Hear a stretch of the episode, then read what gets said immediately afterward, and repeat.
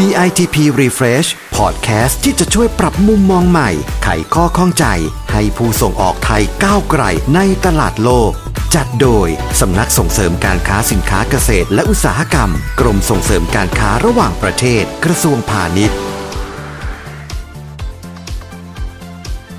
สวัสดีค่ะ ได้เวลาของ DITP Refresh Podcast จากสำนักส่งเสริมการค้าสินค้าเกษตร และอุตสาหกรรม กรมส่งเสริมการค้าระหว่างประเทศค่ะ วันนี้อยู่กับดิฉัน แพมสายพรฉันทวสินกุล เจ้าหน้าที่สินค้าผักและผลไม้ค่ะท่านผู้ฟังคะ โดยเฉพาะท่านที่อยู่ในกลุ่มธุรกิจส่งออกผลไม้ก็คงจะทราบดีว่าการส่งออกผลไม้ในปีนี้เผชิญความท้าทายหลายประการด้วยกันนะคะ หลักๆเลยก็คงจะเป็นการแพร่ระบาดของโรคโควิด 19 นะคะ ที่ส่งผลให้จีน ซึ่งเป็นตลาดหลักของผลไม้ไทยเนี่ยประกาศใช้นโยบาย zero โควิดนะคะ ซึ่งก็ส่งผลให้การผ่านด่านของสินค้าเนี่ยทำได้ช้าลงการล็อกดาวน์ในเมืองใหญ่ๆนะคะทำให้การกระจายสินค้าต้องหยุดชะงัก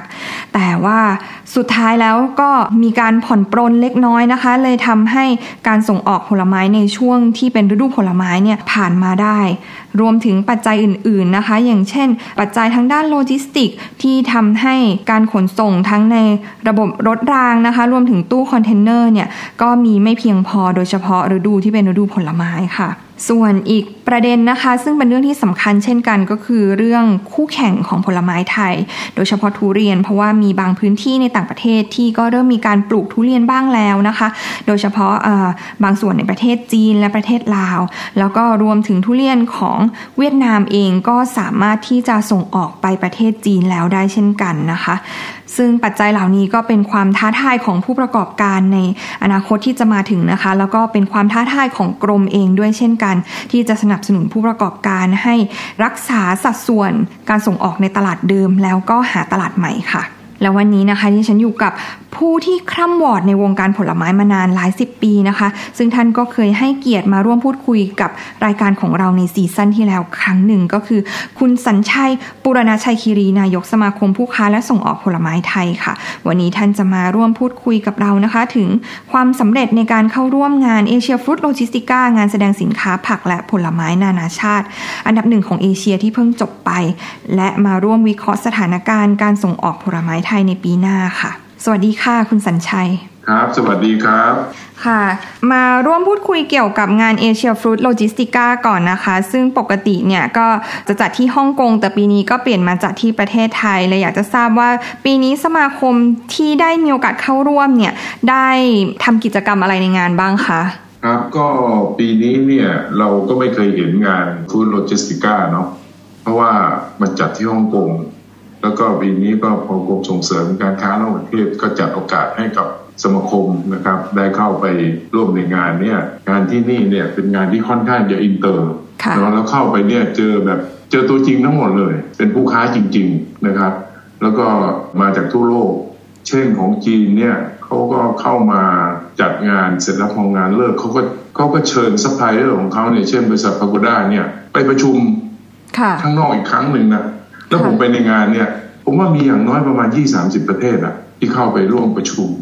กับเขาในในหลังจากคืนวันที่มีงานเนี่ยนะทำให้เราเห็นว่างานเอ่อ Logistica เนี่ยมันเป็นงานที่อินเตอร์ แล้วก็ทางสมาคมเนี่ยก็โชคดีได้มีโอกาสเข้าไปร่วม พอเข้าไปร่วมปุ๊บลูกค้าเป้าหมายค่อนข้างจะแคบลง คือพอเราเข้าไปปุ๊บโอกาสที่คนจะมาพบเราอะคนเดินเที่ยวน้อยมากบัตรนำบัตรที่ได้เนี่ยส่วนใหญ่เป็นตัวจริงถ้าเกือบหมดเลย วันปีนี้เนี่ยสมาคมพอเราเข้าไปในงานเราก็เห็นว่าสมาชิกในสมาคมเนี่ยมีเข้าไปอยู่สองเจ้านะครับ แล้วก็ไปเปิดอยู่ในงานของเขาค่ะเราก็รู้สึกว่างานเนี่ยมันมันอินเตอร์จริง ๆ แล้วก็โอกาสที่จะไปหาของโอกาสที่ไปขายของเนี่ยส่วนใหญ่แล้วมันจะแคบลงเป้าหมาย แล้วก็มันจะทำให้เรารู้สึกว่าเราเจอผู้ประกอบการตัวจริง เยอะมากแทนที่เราต้องสกรีนเยอะมาก มันแทบจะเกือบเป็นตัวจริงทั้งหมดเลย นะครับนี่คือจุดเด่นมากเลยของงาน Logistica เนี่ยครับค่ะก็ต้องขออธิบายนิดนึงนะคะว่างาน Asia Fruit Logistica เนี่ยที่เจอตัวจริงเยอะก็อาจจะเป็นเพราะว่าเขาเก็บค่าเข้า ส่วนใหญ่ก็เป็นเขาก็การันตีนะคะว่าคนที่เข้าก็จะเป็นตัวจริง แล้วก็มีอำนาจในการตัดสินใจ อันนี้ก็คืออีกหนึ่งจุดเด่นของงานที่ถูกจัดโดยผู้จัดเยอรมันนะคะ ส่วนใหญ่ก็จะเป็นงานที่เก็บค่าเข้าค่ะ แล้วจากที่ได้ร่วมงานเนี่ยผลไม้ชนิดใดของสมาคมที่ได้รับความสนใจมากที่สุดค่ะก็จะเป็นกลุ่มของทุเรียนแช่แข็งคนสนใจเยอะมากค่ะเพราะว่าเรามาดูว่าถ้ามันเป็น worldwide แล้วเนี่ย ทุเรียนสดเนี่ยมันมี shelf life ที่ค่อนข้างจะสั้นค่ะประมาณสิบกว่าวันเมื่อการที่จะไปเรือเนี่ย มันก็แทบจะน้อยมาก เพราะว่ามันไปถึงส่วนใหญ่ที่มาจะเป็นพวกยุโรปพวกตะวันออกกลางอะไรมาเยอะ เพราะงั้นเนี่ยกลุ่มลูกค้ากลุ่มนี้ที่มาเนี่ยมันส่วนใหญ่แล้วจะไม่ใช่เอเชียทางคนจีนทางทางบ้านเราอาเซียนเนี่ยลูกค้าอาเซียนน้อยมากนะครับอืมเพราะงั้นวันนี้ที่พอเราเข้าไปในงานเนี่ยก็จะเห็นเรื่องของทุเรียนมังคุด แล้วก็พวกส้มโอ แล้วก็ทุเรียนแช่แข็ง แล้วที่เหลือก็จะเป็นพวกผักอะไรพวกที่คนอาเซียนอยู่ในอยู่ในยุโรปเนี่ยใช้ส่วนใหญ่แล้วก็จะเป็นพวกผักหัวเนี่ยหรือพวกผักใบพวกกลุ่มของ กะเพราสะระแหน่อะไรพวกเนี้ยนะฮะแต่ว่าผมก็มองแล้วว่าตัวเลขที่น่าสนใจที่สุดก็ยังเป็นทุเรียนแช่แข็งอืมกลุ่มแช่แข็งเนี่ยไปได้เยอะมาก แล้วพูดถึงผู้นำเข้าล่ะคะ มาจากประเทศไหนมากที่สุด ถ้าให้เดาก็คงเป็นจีนใช่ไหมคะใช่กลุ่มลูกค้าจีนที่เราเจอในงานฟู้ดเนี่ย จะเป็นกลุ่มห้างเยอะอืมนะฮะกลุ่มที่เป็นผู้เป็น importer ที่เป็นเป็น direct to ไปไปขายเลยไป import มันมีห้างเยอะแยะเลยที่เข้ามาในงานนี้ แล้วก็มาดูซัพพลายเออร์ที่จะ supply สินค้าให้เขาเนี่ยจะเป็นอีกเกรดหนึ่งส่วนใหญ่จะพูดถึงเรื่องความของความเป็นพรีเมียมมากกว่า ค่ะกับที่เราเคยทำกันก็คือไปเบ้าใหญ่ๆเบ้าใหญ่ๆเนี่ยอือฮึจะมาพูดเรื่องของทุเรียนแกะเนื้อ ทุเรียนหล่นแล้วก็ทำแบบส่งวันต่อวันเลยอ๋อ ไปไปที่ค่ะของเขาเป็นพวกพรีเมียมแบบนี้ทุเรียนที่สุกบนกิ่งทุเรียนที่เขาเรียกว่า树上熟ก็คือทุเรียนสุกบนต้นเลยค่ะแล้วก็ใส่ทำการ chilling chilling ให้มันไม่สุกต่อค่ะแล้วก็ส่งไปทางเครื่องบินแล้วก็ไปขายส่วนใหญ่เที่ยวนี้มาเนี่ยจะเห็นเป็น คนจีนที่มาเนี่ยจะเป็นกลุ่มอีกกลุ่มหนึ่งก็คือกลุ่มอีกเลเวลหนึ่งก็คือเป็นผู้ import แล้วก็ขายเองแล้วก็เป็นกลุ่มห้างหรือกลุ่มซูเปอร์มาร์เก็ตค่ะที่เขาทำเป็น professional คือความชำนาญ เฉพาะด้านของสินค้าที่ว่าเขาเอาไปก็คือเขาต้องการขายพรีเมียมจริง ๆ เที่ยวนี้ที่เราเจอเนี่ยเราจะรู้สึกว่าเป็นกลุ่มลูกค้าที่ เป็นพรีเมียม แล้วมาหาสินค้าพรีเมียมอืมนะครับแล้วส่วนกลุ่มลูกค้าอื่นๆล่ะคะ เพราะว่าทุกคนก็ทราบกันดีนะคะ ว่าตลาดผลไม้ไทยเนี่ย ก็พึ่งพาตลาดจีนค่อนข้างมาก แล้วก็หลายฝ่ายก็แสดงความกังวล ว่าเราควรจะหาตลาดอื่นๆ บ้าง ก็เลยอยากทราบว่าครั้งนี้เนี่ยมีผู้นำเข้าจากกลุ่มประเทศอื่นที่ดูน่าสนใจในในสายตาของทางสมาคมบ้างไหมคะ คือก็จะมีพวกถ้าอินเดียนี่ก็เป็นพวกของใหม่ก็คือ ลำไยนะค่ะฮะแล้วที่เดิมทีเดียวเขาก็มีเรื่องของมะขามค่ะมะขามหวานนะตอนนี้เขาก็มีเพิ่มมาพวกของลำไยนะฮะแล้วก็ถ้าเป็นตะวันออกกลางก็จะเป็นพวกกลุ่มมะม่วงกลุ่มของแห้งอืนะมก็คือพวกพวกผลไม้แห้ง แต่มะม่วงเราเนี่ยจะมีกลุ่มของยุโรปเนี่ยที่เขาสนใจเยอะมากนะเรื่องของมะม่วง แล้วก็เรื่องของมะม่วงเข้าไปในกลุ่มของตะวันออกกลางเนี่ยก็ค่อนข้างจะเยอะ นะที่คุยเรื่องเรื่องนำเข้าไปทางทางนั้น ส่วนทุเรียนเนี่ยมันก็ยังเป็นอาเซียนด้วยกันนะที่รู้จักทุเรียนพอเราจะเข้ายุโรปเราก็จะรู้สึกว่ามันก็ไปขายให้คนเอเชียค่ะแต่ว่ามันก็ไม่ใช่แปลว่าคนเอ่อยุโรปจะกินทุเรียนอะไรเงี้ยคือเข้าไปก็คนคือคนที่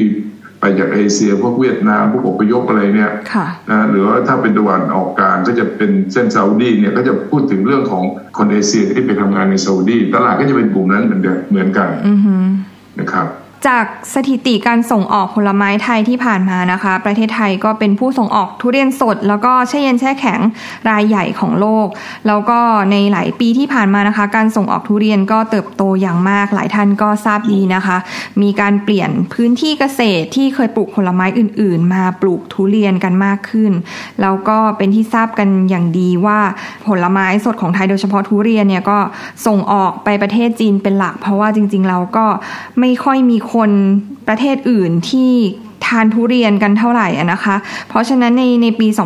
2565 ที่ผ่านมาเนี่ยนโยบายซีโร่โควิดของจีนก็เลยทำให้การส่งออกทุเรียนไทยไปจีนเนี่ยก็ติดขัดเล็กน้อยนะคะ ในช่วงต้นฤดูที่ผ่านมา เพราะว่าด่านก็ให้ผ่านได้ยากขึ้น แล้วก็การล็อกดาวน์ต่างๆ ในเมืองใหญ่ ๆ ก็ส่งผลทำให้การกระจายสินค้าในในเมืองนะคะ ก็ทำได้ยากด้วยค่ะจากมุมมองของสมาคมเนี่ยนโยบายซีโร่โควิดของประเทศจีนนะคะ กระทบผู้ส่งออกมากขนาดไหนคะคือเรื่องแรกเลยซีโรโควิด ปี 65 ที่ผ่านมาย่ำแย่มากจากการส่งออกทุเรียนแล้วก็ไปถึงชายแดนจีนนะฮะแล้วก็ผ่านด่านที่ต้องตรวจโควิดพอผ่านด่านที่ต้องตรวจโควิดเนี่ยก็มีการสุ่มตรวจนะพอสุ่มตรวจเสร็จแล้วก็รอผลการตรวจนะมีทั้งหมดขบวนการนี้เพราะ ต้องสุ่มตรวจแล้วรอผลการตรวจ แล้วปริมาณการตรวจเนี่ยวันหนึ่งเนี่ยค่อนข้างจะได้น้อยมากอย่างเก่งก็ถ้าเขาช่วยเราเยอะๆ แล้วก็สุ่มตรวจเนี่ยวันหนึ่งเราก็ตรวจบ่อยได้อยู่ที่ประมาณสักสองสามร้อยตู้ แต่สองสามร้อยตู้จากหลายด่านเรามีเส้นทางตรงนี้ ทีนี้สี่ด่านหรือห้าหกด่านนี่รวมกันแล้วเนี่ยวันหนึ่งเนี่ยก็จะติดปัญหาเรื่องของรอตรวจทีพอรอตรวจอันที่หนึ่งวันนี้เส้นของถึงหนึ่งร้อยตู้ รวจได้แค่ห้าสิบตู้ก็เลยสะสมอยู่ห้าสิบตู้พรุ่งนี้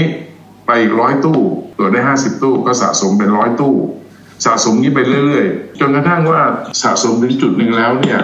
แค่รอตรวจหน้าด่านเนี่ยใช้เวลาประมาณแปดวันถึงสิบวันนะฮะแล้วก็บนเดินทางบน on the way อีกประมาณหกวันรถติดหน้าด่านมากก็สิบสี่สิบห้าวัน แล้วถ้าโชคร้ายเข้าไปโดนสุ่มตรวจเพิ่มอีกห้าวัน ก็คือ รวมแล้วเนี่ยยี่สิบวันถึงยี่บสองวัน ถ้าเป็นผลไม้ทุเรียนเนี่ย มันก็จะแตกแล้วล่ะนะก็คือแตกแตกแล้วแล้วทำให้เสียหาย บางอันก็เจอเน่านะแล้วก็บางอันก็เจอโควิด แล้วก็ต้องเอาไปทำลายหรือต้องไปตีคืนอะไรพวกนี้นะฮะนี่คือปัญหาที่เกิดขึ้นแล้วทำให้การส่งออกเนี่ยเจอด่านโควิดเนี่ยเยอะมาก แม้กระทั่งเข้าไปถึงในแต่ประเทศจีนแล้ว การขนส่งแต่ละมณฑลเนี่ยก็ต้องตรวจโควิด เพราะงั้นพอจะผ่านมณฑลหนึ่งไปมณฑลหนึ่งก็ต้องรอตรวจโควิดนะฮะเพราะงั้นขบวนการขนส่งทั้งหมดที่มันติดโควิดเนี่ยมันมันมีเกี่ยวพันกับโควิดเนี่ยมันล่าช้าจนกระทั่งเราไม่สามารถกำหนดได้ว่าสินค้าเนี่ยจะถึงจุดหมายปลายทางเนี่ยได้เมื่อไหร่ค่ะมันคุมอะไรไม่ได้เลย นี่คือเหตุเสียหายที่หนึ่งที่บอกว่าโควิดเนี่ยเป็นเหตุอันหนึ่งที่ทำให้ผู้ประกอบการเสียหายเยอะมากนะครับ ส่วนอันที่สองเนี่ยเรื่องของการขนส่ง ขนส่งปี 65 ที่ผ่านมาเนี่ยค่าเฟรเนี่ยขึ้นไปเยอะมากนะฮะแล้วก็รถก็ติด เอาว่าทางรถก่อน ทางรถเนี่ยติดจากค่าเฟรที่เจ็ดแปดหมื่นบาทเนี่ยขึ้นไปถึงสองแสนบาทนะขึ้นไปร้อยกว่าเปอร์เซ็นต์นะครับทางบกหมายความว่าจากด่านเชียงของไปถึงบ่อหารเนี่ยเรามีค่าจ่ายเพิ่มขึ้นประมาณแสนกว่าบาท คือกิโลหนึ่งประมาณสิบบาทนะครับ ส่วนอีกด่านหนึ่งนะก็คือ ด่านหยุยกวนนะก็คือด่านชายแดนระหว่างเวียดนามกับจีน ด่านนี้เราก็เจอปัญหาก็คือเราเข้าไปตรงชายแดนเวียดนามเนี่ยเราเกิดปัญหาก็คือว่าสินค้าเวียดนามก็จะเข้า สินค้าไทยก็จะเข้า เพราะงั้นเวียดนามก็จะปล่อยพยายามจะปล่อยสินค้าเวียดนามเข้าก่อน สินค้าไทยก็จะไปติดที่นั่นนะฮะแล้วก็ทำให้เสียเวลานานมากจนกระทั่งของเสียหาย นี่ก็เป็นอันหนึ่ง แต่ว่าค่าใช้จ่ายตรงนี้ก็สูงเหมือนกัน ก็สูงขึ้นไปเป็นร้อยกว่าเปอร์เซ็นต์นะครับจนต่อมาทางเรือ ซึ่งเป็นทางที่ทุกคนคาดหวังว่าขนส่งปริมาณได้เยอะที่สุด วันหนึ่งเราคาดว่าเรือเนี่ยสามารถขนส่งได้มาสองสองร้อยกว่าตู้หรือสามร้อยตู้ ทุกคนก็มองว่าเออก็เป็นทางออกที่ดี แต่ปรากฏว่าทุกคนเขากระจุกตัวเข้าไปอยู่ที่นั่นเนี่ยเราก็มาเจอค่า freight นะฮะสามพันเหรียญแรกๆก็ตกลงกันอยู่พันห้าตอนสตาร์ท ขึ้นไปสามพันขึ้นไปสามพันห้าขึ้นไปห้าพันขึ้นไปเจ็ดพันสุดท้ายขึ้นไปถึงแปดพันเหรียญ US ต่อตู้ ก็ขึ้นไปประมาณ300%นะครับค่า freight ทางเรือเนี่ยเป็นค่า freight ที่แพงมากนะเส้นปัจจุบันเนี่ยตอนนี้ขณะนี้เนี่ยเดือนเดือนธันวาคมเนี่ยค่าเฟรดเนี่ยอยู่ที่ประมาณ900เหรียญเองแต่วันนั้นน่ะตอนที่เราส่งออกเนี่ยเขาคิดเรา8,000เหรียญนะฮะขึ้นไปประมาณ10กว่าเท่าตัว นะครับนี่คือนี่คือสิ่งที่เราเจอกับเรื่องของเฟรดแล้วก็ค่าขนส่งที่ไม่เป็นธรรมแล้วก็ขึ้นไปสูงมากค่ะเรามาพูดคุยกันเรื่องคู่แข่งทุเรียนของไทยกันบ้างนะคะ อย่างเวียดนามที่หลายฝ่ายก็แสดงความกังวลเป็นอย่างมาก ทางคุณสัญชัยคิดว่าสินค้าทุเรียนของเวียดนามมีจุดเด่นอย่างไรบ้างคะปีนี้เนี่ยเวียดนามเริ่มส่งออกทุเรียนไปไปจีนได้นะครับ แล้วก็เวียดนามเนี่ย ไม่เคยส่งออกทุเรียนสดไปจีนได้เลยค่ะเขามีแต่ทำทุเรียนแกะเนื้อแล้วก็แช่แข็ง เพราะงั้นตอนนี้เนี่ยเวียดนามได้เปรียบเราก็คือไอ้เรื่องราคาทุเรียนเราไม่พูดถึงเราพูดถึงเรื่องของปังแก่เขาเขามีทุเรียนที่อร่อยกว่าเรานะฮะแล้วก็เขามีระยะขนส่งที่สั้นนะอันที่สามก็มีค่าภาษีนำเข้าที่ถูกกว่าประเทศไทยนี่คือสามประเด็นหลักที่ว่าเวียดนามเหนือไทยอือหือนะฮะเพราะฉะนั้นที่ประเทศไทยจะทำไงในปี66ค่ะนะครับ ในปี66เนี่ยถ้าเราจะแก้ปัญหาอะไรพวกนี้ทั้งหมดเลย ก็คือเรื่องของคุณภาพ คนสวนกับพ่อค้าเนี่ยจะต้องเข้ากันให้ได้ ถ้าคนสวนเนี่ยเห็นพ่อค้าจีนมาตัดทุเรียนอ่อน แล้วก็บอกว่าไม่เกี่ยวกับฉันเพราะว่าคนซื้อเขาอยากจะซื้อ ผมว่าคำพูดนี้ต้องหยุดพูดได้แล้ว ค่ะ คนสวนต้องมีส่วนรับผิดชอบกับการตัดทุเรียนอ่อนนะฮะเพราะวันนี้เราพูดถึงทุเรียนปัญหาทุเรียนอ่อน เยอะมากบนหน้าหนังสือพิมพ์ ค่ะนะฮะและในสังคมเราตอนตอนนี้พูดถึงเล็บเหี่ยวพูดถึงอะไรวุ่นวายไปหมด แต่สิ่งที่สำคัญที่สุด ทั้งหมดนี้เล็บเหี่ยวจะหายไป ถ้าคนสวนมีความรับผิดชอบ ในเรื่องของการตัดทุเรียนแก่ ขายทุเรียนแก่ หมายถึงไม่ต้องแก่แบบแก่งากนะนะเอาแค่ทุเรียนแค่75 80เปอร์เซ็นต์80เปอร์เซ็นต์ขึ้นเนี่ยผมก็ว่าได้ละแต่วันนี้ที่เราติดเรื่องทุเรียนอ่อนก็เพราะว่าเราเนี่ยเห็น คนอื่นตัดทุเรียนอ่อน ไอ้สวนข้างๆก็จะไล่พ่อค้าที่ทำทุเรียนแก่ต้องรีบมาตัดนะฮะเพราะนี่คือวิธีแก้ว่าเราจะอยู่ในตลาดทุเรียนนี้ได้สำคัญที่สุดก็คือต้องทำเรื่องคุณภาพเริ่มต้นก่อน แล้วทีเนี้ยเรื่องกฎหมายก็เดินมาควบคุมได้ แล้วก็คนสวนก็ต้องดูแลตัวเองว่าเออเขาจะไม่ไม่ทำทุเรียนอ่อน หรือว่าช่วยกันดูแลสอดส่องดูแลว่าสวนไหนทำทุเรียนอ่อน ตัดทุเรียนอ่อนก็แจ้งให้เจ้าหน้าที่มามาตรวจจับ นะฮะหรือมาระงับการตัดทุเรียนเนี่ยประเด็นพวกนี้ผมว่าสำคัญนะค่ะ แล้วอย่างสถานการณ์การส่งออกผลไม้ในปี 2566 เนี่ย คุณสัญชัยมีความคิดเห็นอย่างไรบ้างคะ ว่าการส่งออกจะมีแนวโน้มเป็นอย่างไรบ้าง เรื่องปี 66 เนี่ย ของจะขายดีขายไม่ดี เริ่มต้นที่คุณภาพ เพราะว่าปี 66 เวียดนามคิดว่าในเดือนพฤษภาไปแล้วสตาร์ทมิถุนา เวียดนามสามารถส่งออกทุเรียนวันละเป็นร้อยตู้เหมือนกันผู้แข่งตัวจริงเราอยู่ที่นั่นเลยนะฮะอือฮึเพราะตรงนี้เนี่ยที่เราจะต้องช่วยกัน ส่วนเรื่องการขนส่งในปี 66 เนี่ยก็ต้องมาแก้ต่อเหมือนกันจากปี 65 ที่ค่าขนส่งขึ้นไปโมโหลานเลยปี66ก็ต้องมาดูภาครัฐที่จะต้องมาช่วยดูเรื่องของค่าขนส่งนะฮะว่าจะทำยังไงนะฮะเพราะงั้นวันนี้เนี่ยที่อยากให้พ่อค้าหรือผู้ประกอบการที่อยู่ในส่วนเอ่อ ห่วงโซ่ของทุเรียนเนี่ยดูแลเรื่องคุณภาพทำทุเรียนไทยเนี่ยให้มันอร่อย แล้วก็เป็นแชมป์ทุเรียนอร่อยที่ติดอยู่เหมือนกับที่ผ่านมา แล้วเราต้องเปลี่ยนความคิดเรื่องของคำว่าทุเรียนกับผูกขาดได้แล้วในอดีตเนี่ยไม่มีประเทศไหนสามารถส่งทุเรียนสดเข้าจีนได้ยกเว้นประเทศไทยค่ะแต่วันนี้เรามีคู่แข่งแล้ว แล้วคู่แข่งจะเพิ่มขึ้นเรื่อยๆ ไม่ใช่แค่เวียดนามประเทศเดียว ผมคิดว่าเขมรลาวก็กำลังมาอืมอินโดนีเซียก็อาจจะมา แล้วก็ฟิลิปปินส์ก็อาจจะมาค่ะนะครับพม่าก็มานะฮะเพราะงั้นวันนี้ก่อนที่จะไปถึงวันนั้น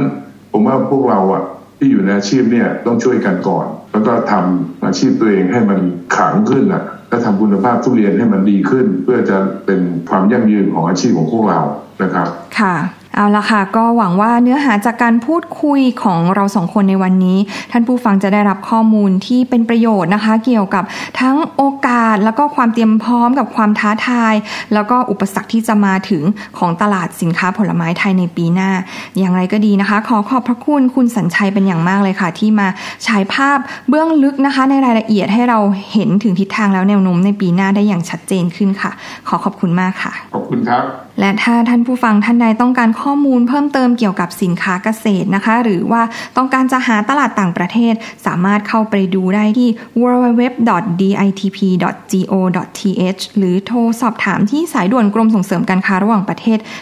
1169 เรายินดีให้บริการในทุกคำถามเลยค่ะ และก่อนจากกันนะคะ ฝากกดติดตามกดไลค์กดแชร์พอดแคสต์ของเราให้ด้วยนะคะสำหรับวันนี้ดิฉันและคุณสัญชัยขอลาไปก่อน สวัสดีค่ะ ครับ สวัสดีครับ ติดตามข้อมูลข่าวสาร และกิจกรรมการค้าเพิ่มเติมได้ที่ www.ditp.go.th หรือสายด่วน 1169